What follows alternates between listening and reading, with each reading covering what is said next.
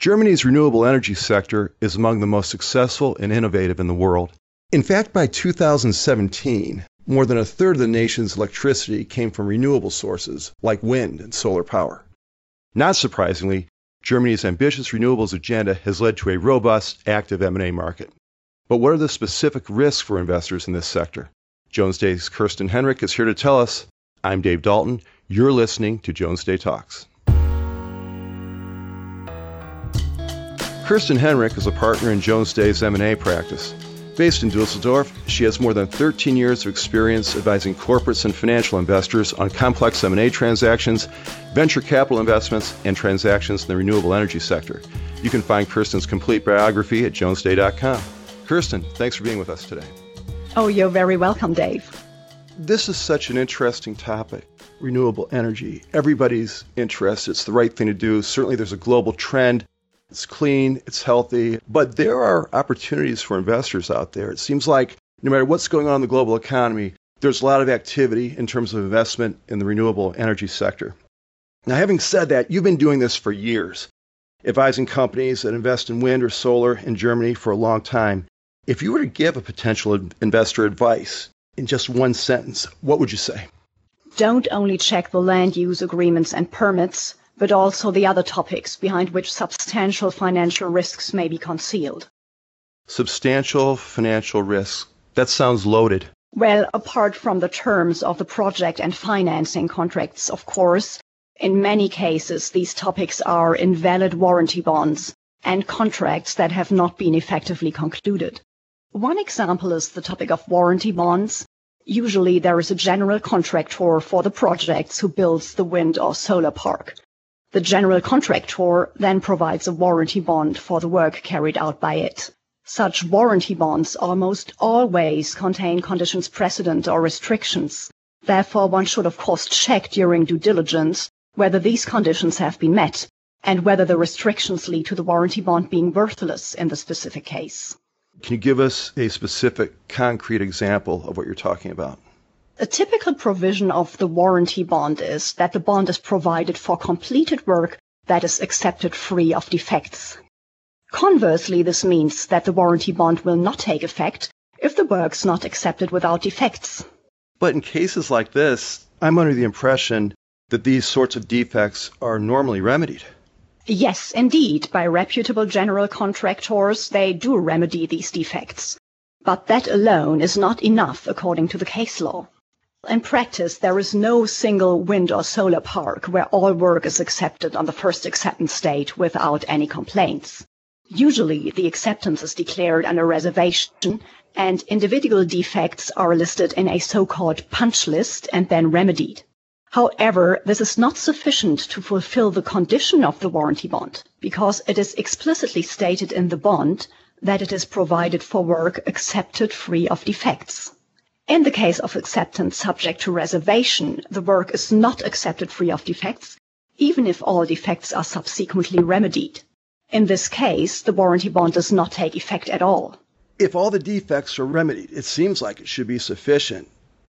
But that is not enough for the German courts. For example, in a judgment of August 2016, the Higher Regional Court of Frankfurt ruled that the subsequent abandonment of the reservations declared at acceptance can only be equated with unconditional acceptance if it is declared in writing. The defects discovered during the original acceptance must therefore not only be remedied, but the parties must also record in writing that the defects have been remedied and the customer acknowledges such fact. Otherwise, the warranty bond is not effective and the guarantor does not have to pay. Therefore, in practice, a second acceptance must take place, and it must be documented in writing that all defects have been remedied. Well, that's an important point and sounds complicated. Give us another example of an ineffective warranty bond from your practice. Yes, another issue is the lack of identity between the recipient of the warranty bond and the creditor of the principal claim. In many projects, the operating company of the project is a subsidiary of the general contractor. This means that the general contractor designs the project and then transfers all contracts and assigns its warranty claims against its subcontractors to the operating company. This need not be detrimental to the operating company if the subcontractors are in turn obliged to provide warranty bonds. But if the subcontractor provides the general contractor with a warranty bond after the general contractor has already assigned its warranty claims against such subcontractor to the operating company, the warranty bond is invalid. Because at the time the warranty bond was issued, the creditor of the principal claim, that is in our case the operating company, and the recipient of the warranty bond, that is the general contractor, were not identical. However, such identity is a prerequisite for the effectiveness of the warranty bond.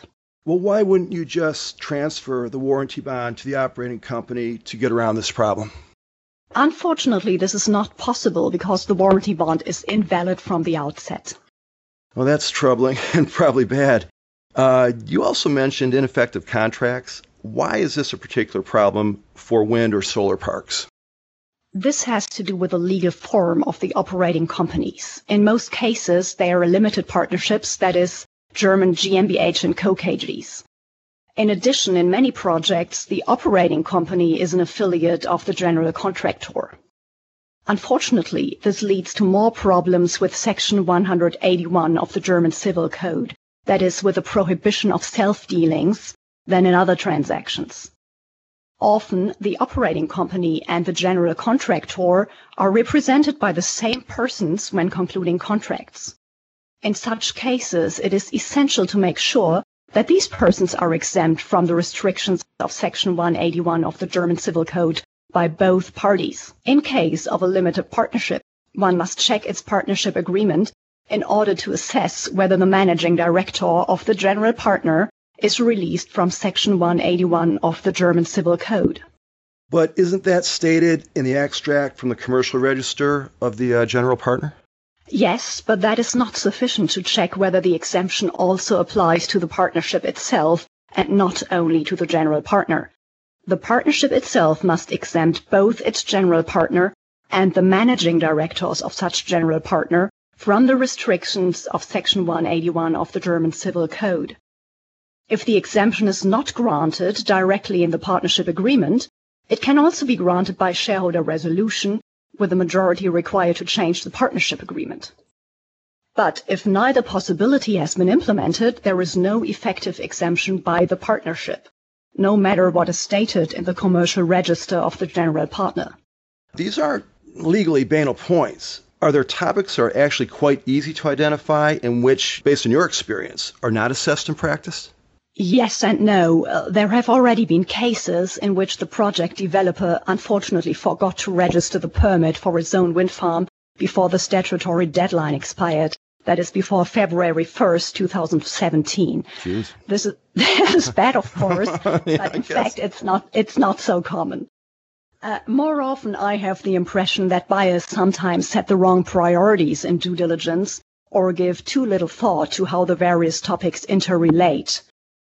For example, I've seen buyers who instructed their lawyers to assess the land use agreements in detail, which makes sense, but they did not check the status of the registration of the easements.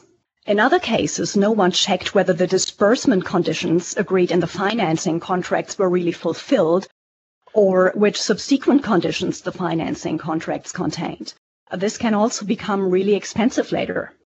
Kirsten, this has been intriguing. It's a very interesting and uh, constantly changing part of the law. Thanks for being with us today. Very informative, and we hope to have you back soon. Thank you very much. To contact Kirsten Henrich, go to K Henrich, that's H E N R I C H, at jonesday.com. For more information on Jones Day's mergers and acquisition practice, visit jonesday.com and click through to the practice page. You can subscribe to Jones Day Talks on Google Play, Apple Podcast, or Stitcher. If you like what you've heard, please review.